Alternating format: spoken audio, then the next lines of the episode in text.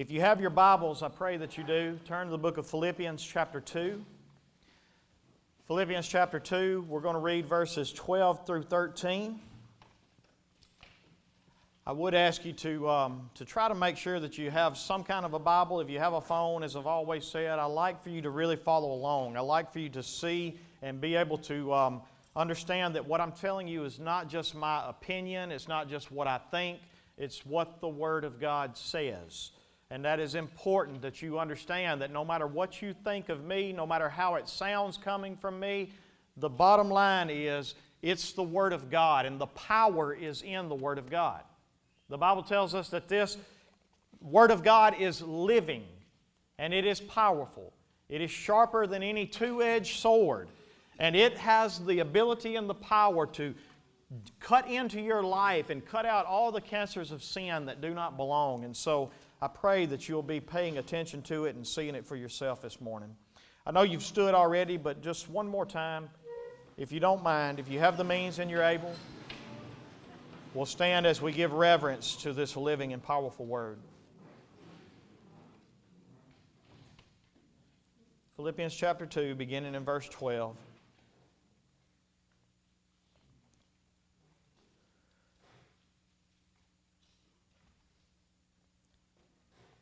Therefore, my beloved, as you have always obeyed, so now, not only as in my presence, but much more in my absence.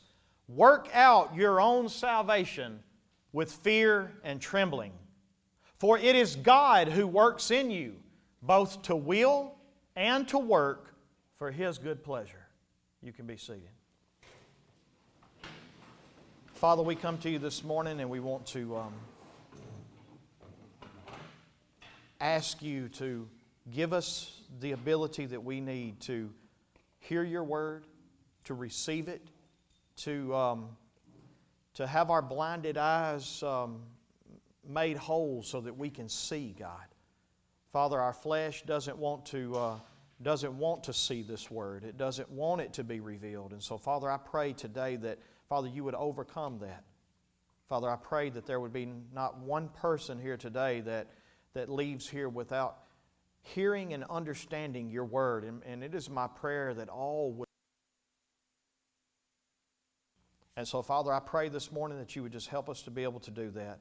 Lord, this is your word, this is not ours, and we, we trust you in it. We know, God, that you will accomplish your purpose, whatever you sent it out for. Father, we pray for those uh, in our body this morning that are sick, uh, are fighting sickness this morning. Father, we pray for Mary McGrew. Father, we, we pray for Thomas King. Father, we pray for those that are um, still fighting cancer or awaiting results or, or awaiting treatments. And Father, we lift them up to you this morning. And we just pray as we have many times before, Lord, if it be your will, we pray you would heal them. Father, it's a small thing for you. You made this body and it, you did it from dust. Lord, so I know that, that there is nothing that you can't fix in it. And so, Father, we just ask you this morning that, Lord, you would hear the desire of our heart, and if it be your will, that you'd give us that desire to heal those bodies. And Father, we just trust you. We know that no matter what you do, that you are good. Your plans for us are good, not evil. And so, Father, we pray that you give us faith to trust you. Lord, that whatever purpose you have for these sicknesses, Father, that you, your purpose would be accomplished in it, whatever it is. Father, we love you. Thank you for everything you do for us. We pray these things in Jesus' precious name. Amen. So today we're talking about um, obeying. We're talking about the, the commands of God that Paul has been giving us up to this point. So I want to make sure that you keep this in context because this is a verse that many people have taken out of context and they have made it sound like we have to work to maintain our salvation. They have made it sound like we have to um, be good enough in order to make sure that we stay saved. And that if we don't do it with fear and trembling, that, that we should fear and tremble lest we lose our salvation. And so I want you to be able to see the context of, the, of where Paul is coming from because when you read it in the proper context that Paul has said it in, you will see very clearly that that is not what he is saying. And so I want you to notice this morning that in verse 12, the very first word he starts off with is what? Therefore. Some versions say wherefore. Some versions say so then. This and this and this. The point being is that this is a connecting word that Paul wants us to understand that he's trying to draw our attention to everything he has previously said. Now, if you'll keep reading verse 12, it says, Therefore, my beloved, as you have always obeyed. And so, what we see here is that Paul wants them to obey like they have been doing. If you were to keep reading, it says, As you have always obeyed in my presence, so now do it even more so in my ab- absence. So, again, looking at the context here, here's what Paul wants. He wants you to obey the commands that he has just previously given, and he wants to know that you are doing it even though he's not there. Now, listen, it's one thing. How many of you will be honest with me this morning and say that in front of certain godly people, maybe pastors or preachers, you, you, you sometimes talk a little different. Or maybe around people that, that are not pastors and preachers, you talk a lot different, right? I've actually had people tell me before, um, and, and, and this is not a bad thing, but before they tell me something, they'll say, Now listen, I don't need you to be my pastor right now. And you know what's coming next, right? And so here's the thing what Paul is saying is as long as Paul was there, they were doing these things, they were obeying these things. But now he wants to make sure that it's not just him that they are accountable to. Paul wants to know that they are obeying what he's been teaching them because of their accountability unto God, not just Paul. And so at the end of the day, you don't need to be somebody different in the church because of the people that you are around. You need to be the same person whether you're around Christian people, around pastors, or whether you're out there in the world with the ungodly. No matter where you are, you should walk a different walk. And so Paul wants to know that they will obey. So the next thing we have to ask is this obey what? Well, let's just go back and see. You remember, I've been teaching you, especially on Wednesday nights, that one of the questions we ask when we're studying a scripture is Is there a command to follow? So when I'm studying these scriptures, one of the questions I look is there instruction for me to follow? Is there a command for me to follow? Well, let's look back at some of Paul's previous statements. Look back at chapter 2. For sake of time, I'm not going to read them all to you. I'm just going to pick out the commands so that you can see them. Start at verse 3 of chapter 2. Do nothing from selfish ambition or conceit but in humility count others more significant than yourself. Let each of you look not only to his own interests, but to the interests of others. And then, as you know from last week's sermon, we saw that he gives the example of what that looks like, the greatest example in the life of Jesus Christ. So I ask you, is there a command to follow? Well, yes. The first command would be I put off my selfish ambition or any conceit. Remember, selfish ambition uh, comes from the fact that I think of myself more highly than I should. So selfish ambition and conceit are tied together at the hip. All right? And then he says to consider others as more significant than yourself. And so, is that a command that you are to follow? Yes. And you do that by putting on humility, by recognizing who you are. And what did we say last week? Who am I? I am the greatest sinner that I know. Who are you? You are the greatest sinner that you know.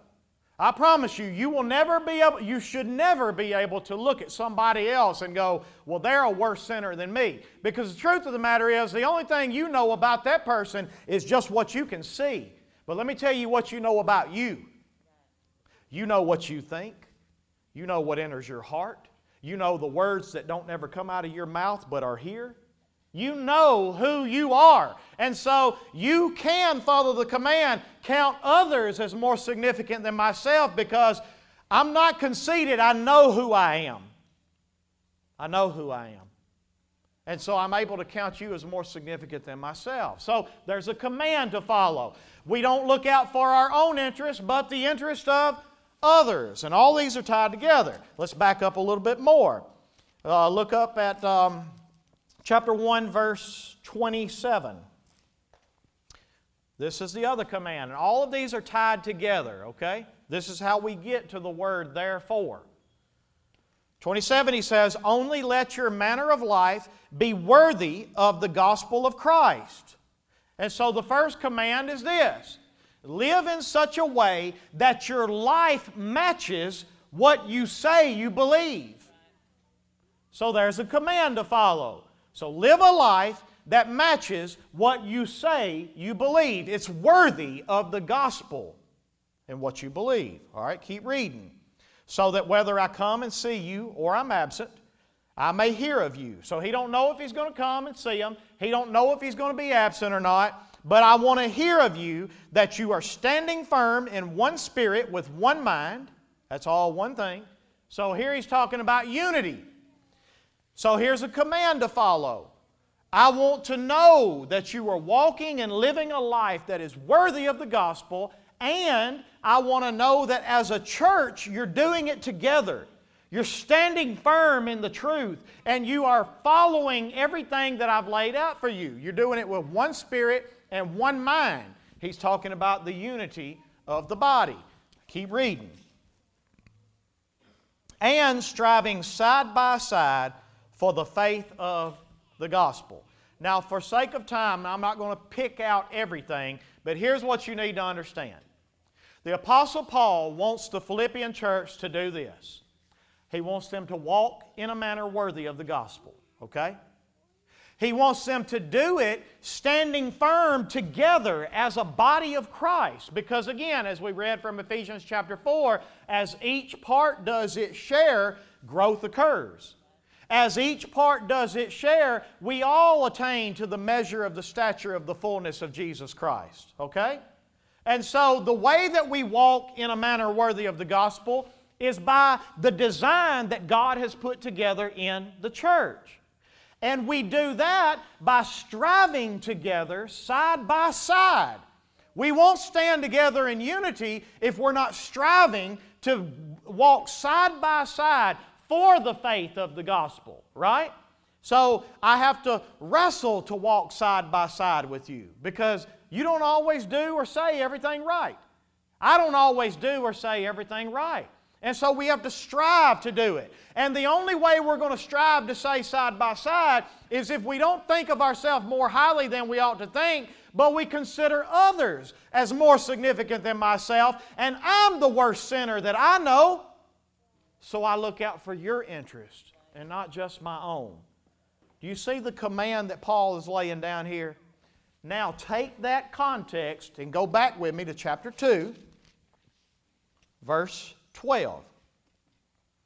Remember, he ended, he ended, he, he did chapter 2, verse 1 through 11, giving us the example of someone who laid aside who he was and took on human flesh and considered others as more significant than himself. And, and he, he gave us the perfect example. And so then he goes in the very next verse of verse 12 and he says, Therefore, based on all this that I've commanded and told you, the example I've given you, Therefore, my beloved, as you have always obeyed. In other words, Paul knows that they've been doing this. This has been a healthy church. This has been a church that has walked together in unity. This has been a church that has striven together side by side for the faith of the gospel. This has been a church that has considered each other as more significant than themselves. This has been a church that has walked in a manner worthy of the gospel, not just in the church, but outside of the church. And now he says to them, As you have always obeyed, so now I'm asking you, not only as in my presence, but even much more in my absence. Here's what I want you to do work out your own salvation with fear and trembling. Now, again, when you put this in the context, you understand what He wants you to obey is not that you work for your salvation. What He wants you to understand is working for your salvation does not mean working to be saved. It means to work out your salvation. Do you know how I know that? I'll give you several ways, but just go to the next part of verse um, 13. Here's why. What's the first word of verse 13? For. Here's why you have to work out your salvation. For it is God who does what? So, because God is at work where? In you. Now you are to do what with what's in you? Work it out. Work out your salvation. In other words, work out striving for unity. Work out walking in a manner worthy of the gospel. Work out counting others as more significant than yourself. Are these things that come natural? Do you naturally say, You're more significant than me? No, you don't. Naturally, you say, I am God, hear me roar. Naturally, that's what you do because that's what life is all about. It's about me. And so naturally that don't take place. So he says, work out side of you what is at work inside of you. And so here he is summing up all of the things that he has commanded by saying, You've been obeying this. Now, as you have obeyed, continue to work out your salvation with fear and trembling. I could take you back. I'll show you. Uh, one, one example that I can show you is that the word salvation, Paul actually uses it in chapter 1, verse 19. Chapter 1, verse 19. Look there with me. For I know that through your prayers and the help of the Spirit of Jesus Christ, this will turn out for my deliverance. This is the exact same word. We just translate it deliverance here in the English language. But in the Greek, it's the same word that we translate salvation in chapter 2, verse 12. And so here, the word salvation is not being used for Paul being saved. He's not talking about being born again. He's saying that I know through your prayers and the help of the Spirit, this is going to turn out for my deliverance from prison. So, in other words, salvation for him did not necessarily, this word did not necessarily mean the moment that God gives you a new heart and a new mind and causes you to be born again. He's not talking about that. So when he says work out your salvation with fear and trembling, he don't mean work out the gift of being born again that God has given you. I could take you to another example if you want to go there. Let's look at uh, chapter 1, verse 28 in Philippians.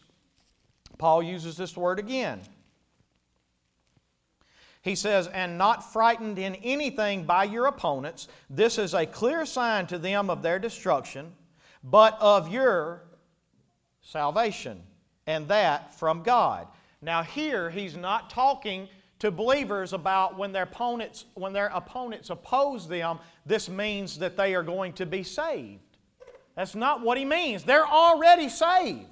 They're already Christians. So why does he use this word salvation? He's talking about the evidence coming out that they are being conformed to Christ. That no matter what comes against them, they don't lose hope. They don't quit striving side by side. They don't quit standing together in unity. It's a sign to their opponents that what they have on the inside is evident by what they do on the outside. And so, there again, when he uses this word salvation, he's not necessarily saying that this is a sign that you will be born again. He's saying that work out your salvation, literally, this sanctification process. Work out of you what God is doing inside of you. Everybody tracking with me this morning? All right. So, with that being said, let's answer this next question How do we work out this salvation? How do we follow the commands of staying in unity and striving side by side and counting others as more humble. How do we do that? Well, here's how Paul says he does it since it's not natural. The first thing in verse 12 of chapter 2, he says, Therefore, my beloved, as you have always obeyed, so now obey. Here's the first thing you have to do obey. How many of you, I mean, I've preached this pretty clearly, I feel like. Now, maybe you've left here every Sunday going, I ain't got a clue what that man said. If you did that, I apologize to you. I don't think I preached in that way. But I feel like every Sunday that I've left here going through this series through Philippians, that I have been very clear on what the Word of God says. But how many of us have actually obeyed it? How many of us have actually said, There is a command for me to follow, and I am going to go out today and I'm going to follow it? How many of you have actually said, Here's how I can count so and so as more significant than myself? Here's how I can humble myself to strive for unity. Here's how I can, I can wrestle to stay side by side with those in the faith for the faith of the gospel. How many of us have actually said, Here's how this applies to my life, and I am going to obey? And so the first thing you have to do is very simple obey. Do it. Stand together in unity, firm in one spirit and one mind. We are all we all belong to the same body. No matter how many differences we have. Right? No matter what kind of sins you have versus what kind of sins I have. We all stand together in this same fight against our sin. And so, I am going to obey the Scripture when it tells me to stand firm in one spirit and one mind. And I am going to obey the Scripture when it says to strive side by side for the faith of the gospel. And I am going to obey the Scripture when it says to humble myself like Christ did for me and count others as more significant than myself and look out for their interests before my own. You know, I, I, need to apologize to you because um, I don't know why. I always am worried that our people are not going to be took care of. So, like for instance, I feel like we're all so busy. We are, ain't we? I mean, we're all too busy. We got too much going on. I grew up in a time that, man, the women just got together and they just threw a meal together and they just cooked and they, and I, I grew up in a time, I grew up in a different time. Some of y'all know what I'm talking about. Well, yesterday, whenever we were feeding the Archer family, uh, it, it, was a few days beforehand. I was like, man, I just don't know if anybody's going to be able to do anything. I mean, we're all so busy. And it wasn't a, a strike against you. I just didn't have enough faith to believe that you would actually lay some of your time aside to actually look after somebody else. And then out of nowhere, Chassie comes over to me and she showed me the text message. She said, Look at everybody that's bringing food. Look at this and look at that. And I looked down through there and I mean, it was just loaded with people. We're bringing this and we're bringing that. We're doing this and doing that. And I love to see that even though we live together in such a busy society today, that if at all possible, we will consider others as more significant than ourselves and we'll lay aside our time and we will come to serve someone else. And I'm telling you, I am I'm thankful for people that do that. And that's just one way out of many ways that we can count others as more significant than ourselves and humble ourselves so that we look out for others' interests instead of just our own.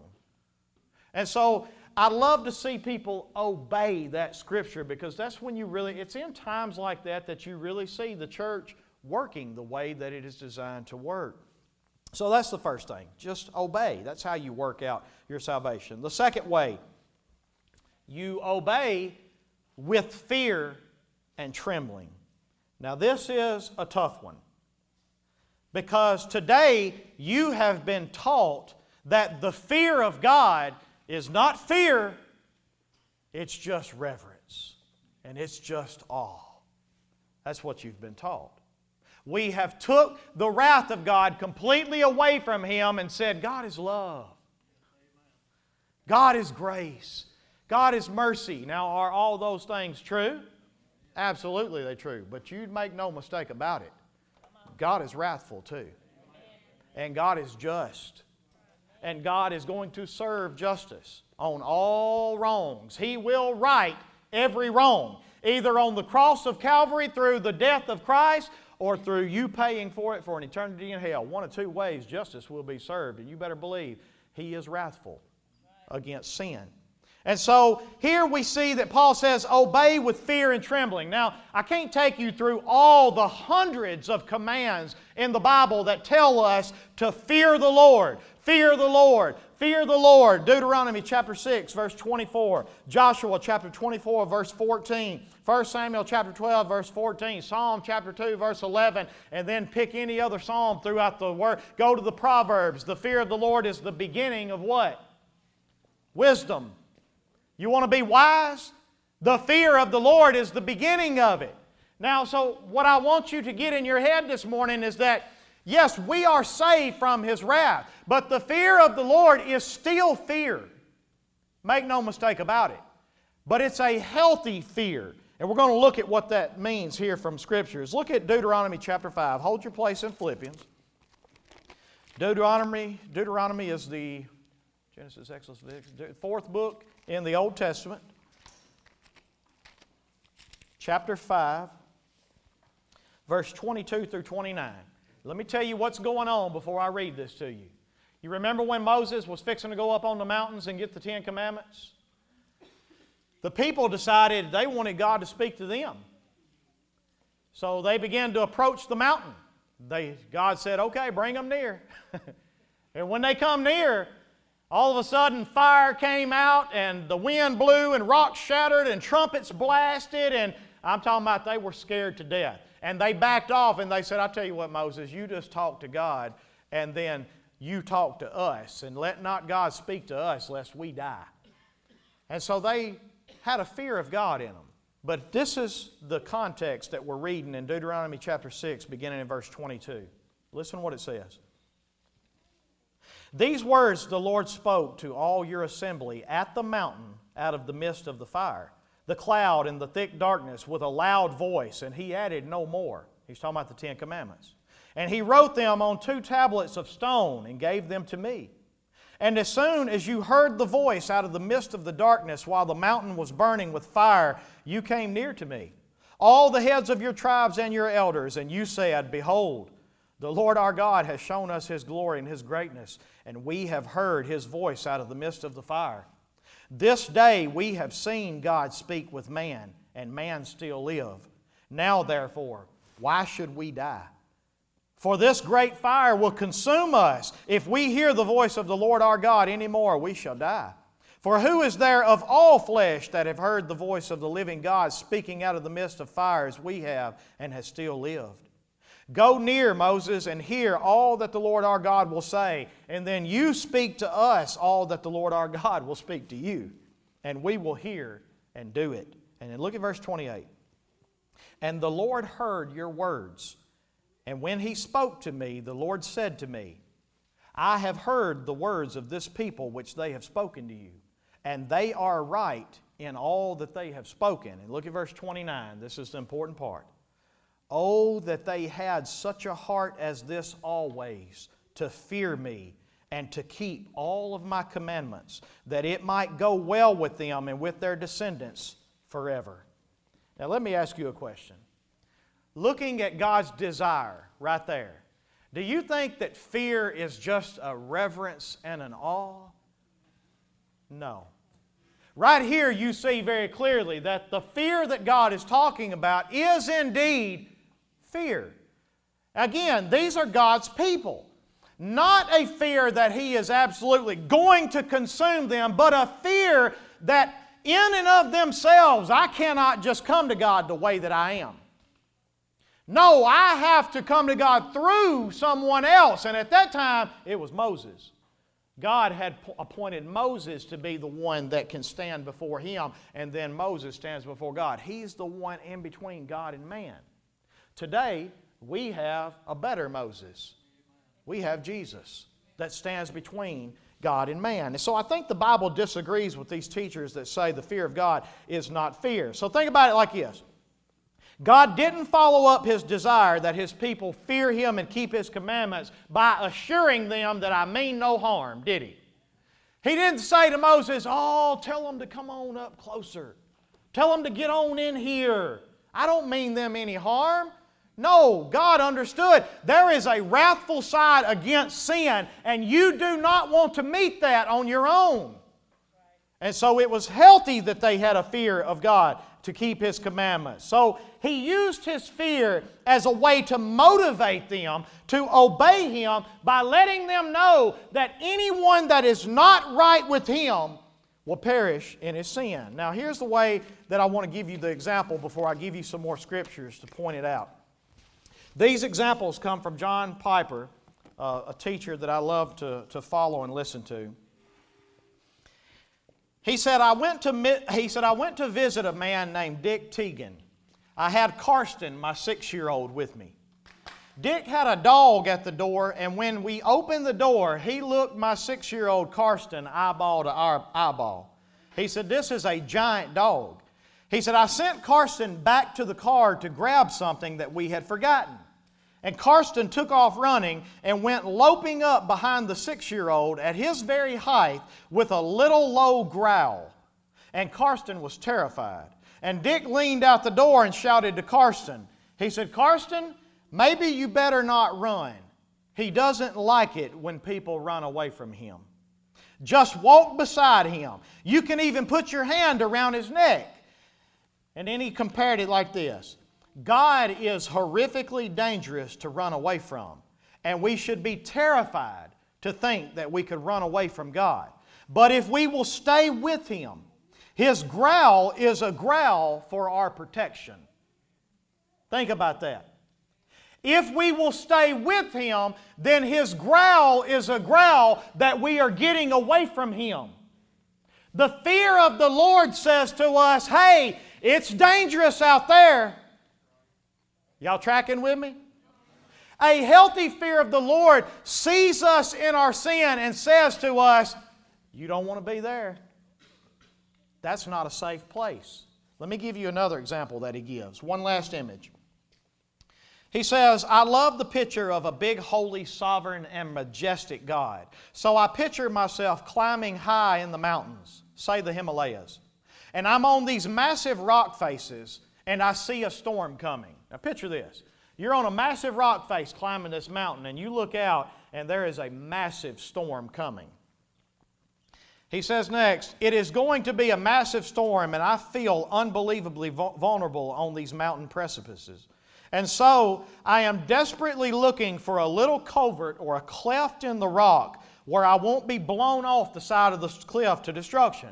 And I find one in the side of the mountain and I spin quickly and get in the, the cleft of the rock, and suddenly the holiness and justice and the power and the wrath and the judgment of God breaks over me like a hurricane, but I know that I am totally safe in the cleft of the rock. And this means that I can enjoy it rather than just completely fearing it. And I think that this is what the cross is. Jesus died for us to provide us a place where we could enjoy the majesty of God with a kind of fear and trembling that does have reverence and awe, but not a cowering fear. So, in other words, it's not a fear that says, man, I've got to work, and if I don't work hard enough, then I'm not going to be accepted by Him. No, you're in the cleft of the rock. The cleft of the rock is Jesus Christ. That's why they call him the rock of ages. And so you are hidden in the cleft of the rock. But outside of this cleft, when you look out, you still see the storm that is coming out there. You're safe from it in here. But guess what, the, guess what fearing that storm does for you?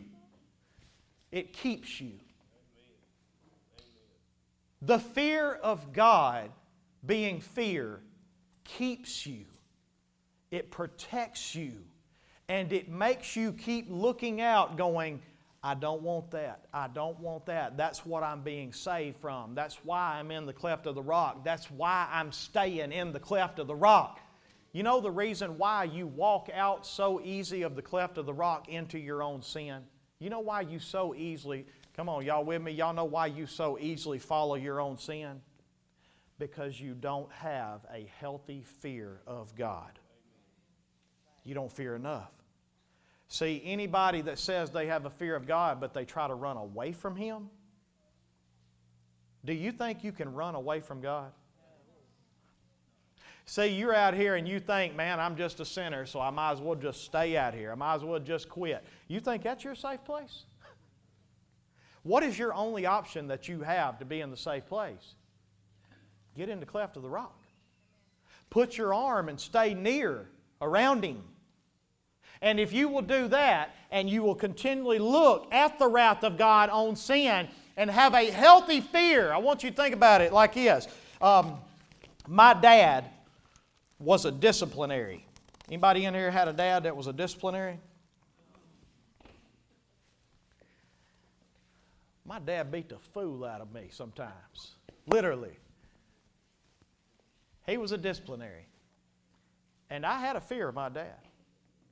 Let me tell you something. A lot of people say, well, the fear of dad is just reverence and all. I disagree. I feared dad. Now, did that mean that I feared him to the point that I wouldn't come to him and hug him? Did that mean that I didn't think dad loved me? No. Matter of fact, if I needed a hug from dad, I'd go hug dad. If I, if I needed to go up and talk to dad about something, I could go up and talk. I knew that there was safety in dad.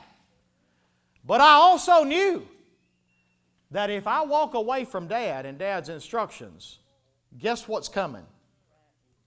The fear of dad is a healthy thing.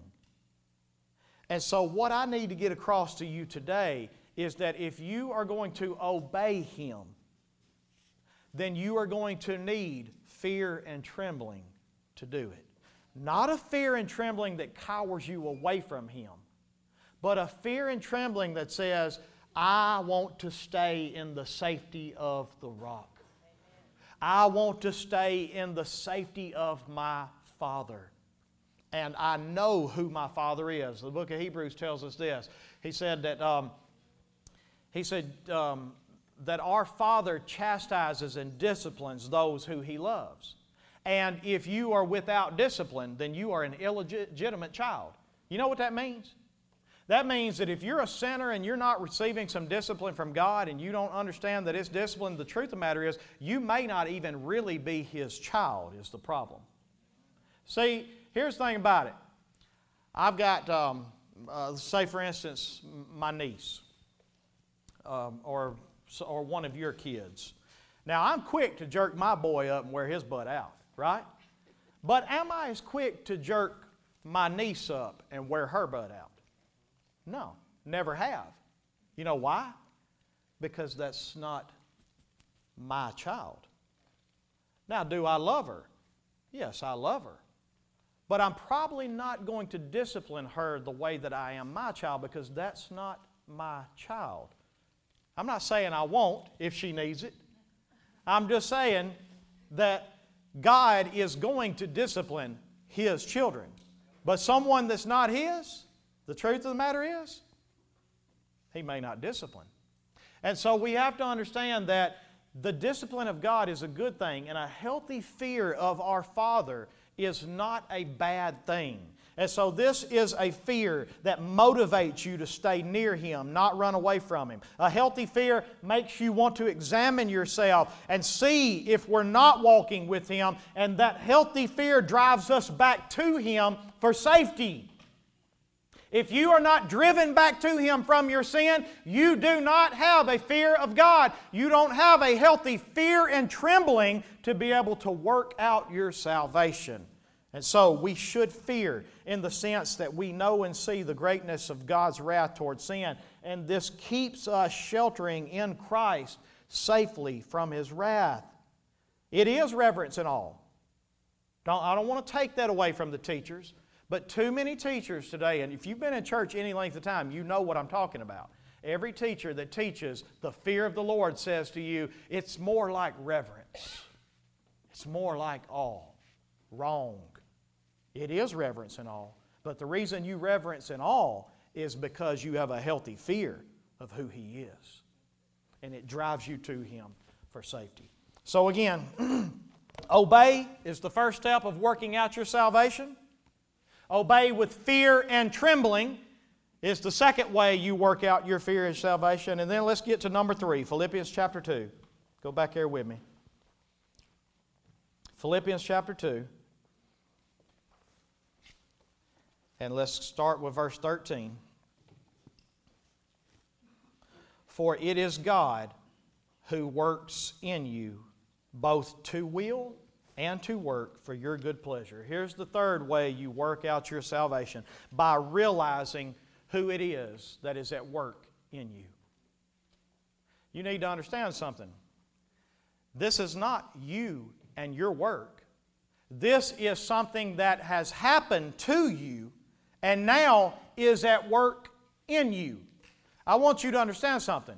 Before you heard the gospel and believed the gospel and it changed your heart, you didn't care about being obedient to God. You didn't care about being disobedient to God. You had no real desire in you to actually be true and faithful to God. Instead, your desire was to be true and faithful to whatever you wanted. And as long as God lined up with that, then you followed God. But if God didn't line up with that, you did what you wanted to do. So now, through the gospel, God has given you eyes to be able to see your rebellion against Him. And you can see that you were in darkness of sin and that He's calling you to the light of Christ. And so here, He is at work in you. He causes you to be born again. What do I mean by that? He gives you a new heart. He gives you a heart that now you have desire to be obedient to Him. Before being born again, you didn't have that. So now you have a desire in you that says, God, I want to be obedient to you. And now you have this, this uh, fear and trembling of, of who He is that leads you and motivates you to follow Him. But it is God that is at work in you. It is God that gives you the desire. It is God that gives you the knowledge how to follow you. It is God that gives you the power to follow you. It is God that is at work in you. So now, because you see God at work in you, as I told you before, if you'll recognize that this is God, work it out. Work it out. Guys, do you know what a privilege it is to be able to look at your life and say, I see the evidence that God is at work in me? I see the evidence that God is changing my heart. Now, am I, am I there yet? No, I'm not. But do you even see a desire inside of you to be obedient to Him? Do you have a desire inside of you to lay aside your sinfulness and follow Him? Then realize that that is God at work in you.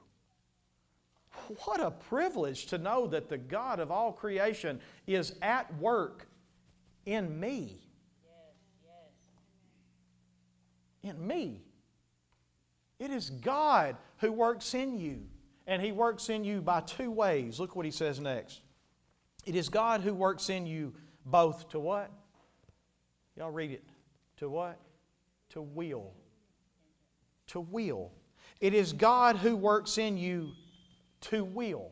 In other words, without God at work in you, you wouldn't even have a will to be obedient. Y'all with me? The very evidence that you have a will to follow Him is the very evidence that says God is at work in me, and He's at work in me to even give me the will to follow Him. So, because God is at work in you, obey. Work out your salvation with fear and trembling. Why fear and trembling? Because it's who that's at work in you? Because it's God that's at work in you.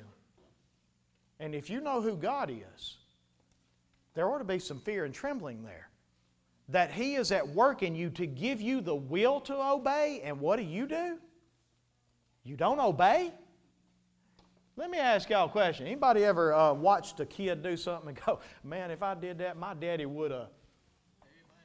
Y'all know what I'm talking about? That's the way I feel about you right now. If, you, if you're one of those that God is at work in you, but you're not working out your salvation and you don't have fear and trembling, I'm looking at you going, Boy, if I did that, my daddy would. If I lived that way, you know what God would I'm just telling you right now, I know that I am a child of His, even as a sinner. And I know what my daddy will do to me because He loves me. Not because he wants to punish me, because my father knows for my child's safety, I cannot allow him to keep walking this direction. And because of that, my father will always discipline me. And so, recognize who it is that's at work in you because he's at work in you to will, to give you the desire, to follow him, to be obedient to him, and he is in there to work for what? For what? For His good pleasure. I want to read a couple of scriptures to you to show how Paul recognized this in his life. These are the last two scriptures I'll read. Romans chapter 15, verse 18. Look at the way Paul recognized any work that he did, it was not him.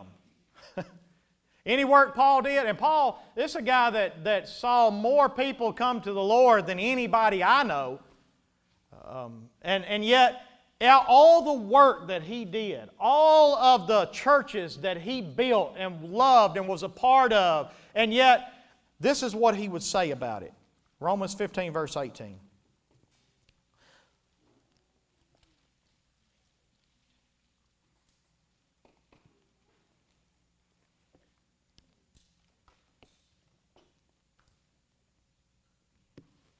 Romans 15, verse 18 says this For I will not venture to speak of anything except what Christ has accomplished through me to bring the Gentiles to obedience by word and deed. Who did it? Christ did it. Paul said, I'm not going to venture to speak about anything that, that, that I did. Except, I tell you what, I will talk about what Christ did through me. Paul recognizes that in and of myself, nothing good dwells. Any of y'all figured that out about you yet? In, and of myself, nothing good dwells. But go to 1 Corinthians chapter 15. Last scripture we'll read. Verse 10.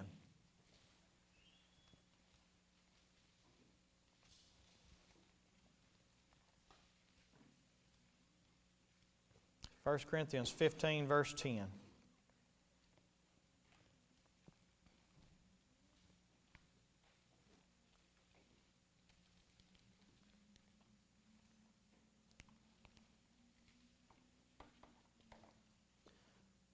It says, But by the grace of God, I am what I am. And His grace toward me was not in vain. On the contrary, I worked harder than anybody so here Paul says he worked, right? Paul said he did it, right? Keep reading. Though it was not I, but the grace of God that is with me. Here's the way that Paul understood why he did what he did, why he worked the way that he worked, why he lived the way that he lived. Because it's only by the grace of God that I am who I am. Only by the grace of God is He at work in me to will and to work for His pleasure because even though I worked harder than anybody else, it wasn't me who was the one working. The grace of God in me. It was Christ that did the work. It was the grace of God in me. In and of myself, nothing good dwells, but I work out my salvation, or I work, we work out. And that's another thing to remember in Philippians chapter 2. Paul's not talking to individuals. Go to Philippians 1, verse 1, and you'll see this is to all the saints. He's talking to the church. And here he says in Philippians chapter 2 work out your, plural, your salvation with fear and trembling, for it is God who is at work in you to will and to work for His good pleasure. So I say it again. Working out your salvation does not mean working to be saved. It means I am working to stand firm in truth and in unity of the church. I am working to strive side by side with the church for the faith of the gospel. I am working to humble myself and count others as more significant than myself in the church for the faith of the gospel. I am looking out for others' interest and not just my own in the church for the faith of the gospel. And I obey these things as commands from the Lord. And I obey them with fear and trembling because I know who He is and I'm staying in the cleft of the rock because that fear keeps me here. And I do it because I know who it is that's at work in me. And I know that without Him, I wouldn't even have the will to work. And without Him, I would not work for His good pleasure. So, because of those things, I work harder than them all, yet not I, but the grace of God that is at work in me. So, what am I saying to you this morning? This is homecoming. This is where we celebrate the heritage of our church. And I am where I am today because of the ministry that this church had long before I ever sat foot in it. Are you who you are today because of anything to do with the ministry of this church? Has my preaching helped you at all in your Christian faith? Has, has your um, brothers and sisters in Christ been there for you at all through tough times? Have you walked together, growing in your faith together? It is because people maintained the unity and, and, and, were striving together side by side and humbling themselves. It's because the church operated the way that it did and they obeyed that I am who I am today. And many of you are who you are today because of the work that Christ has done in me, Nick, Kirby, so many others, Ronnie. And so I'm telling you today that I'm celebrating our church's heritage because I'm thankful for the ministry that God worked in people, but they obeyed because they saw it was Him working in them. And I'm asking you today to examine yourself. Does the unity of the church and does the church mean anything to you at all? Is it just a tradition? Is it just something you get up and come do? Or do you understand that you're part of something? Is, is walking and striving together with brothers and sisters in Christ and letting them minister to you so that you grow in your faith. Because as I've told you many times before, I am a preacher that'll tell you the Bible teaches outside of the church and the fellowship there in it. I'm not talking about the preacher service, I'm talking about being a part of the church, not just come and listen to preaching. Outside of the church, there is no growth in your faith. I'm sorry. I don't care how much you love the Lord and you raise your hands and you worship, and I don't care how much you think you and God are like this right here. I'm telling you what God designed for you to grow in your faith. And if you really believe for one second that you're going to grow in your faith outside of His design, you know more than God. You, you know how to grow yourself better than God knows how to grow you? No. And so I'm telling you, if there's anything in you at all of a desire to be obedient to God, then do everything in you to work out your salvation with fear and trembling because it's God that's at work in you, both to will in you and to work for His good pleasure. And the work He's talking about is the work where we come together in unity and we stand firm in one spirit and one mind. And we obey the command to strive together side by side for the faith of the gospel. And we do that by humbling ourselves and counting others as more significant than ourselves. And y'all have heard this a million times by now, right? But do you get it? Will you obey? You won't without fear and trembling, and you won't without recognizing that it is, it is God that is at work in you. And if you do those things and you recognize that, you'll get to work.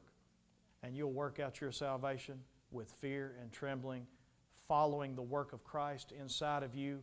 And one day you'll say, I worked harder than them all, yet not I, but Christ in me.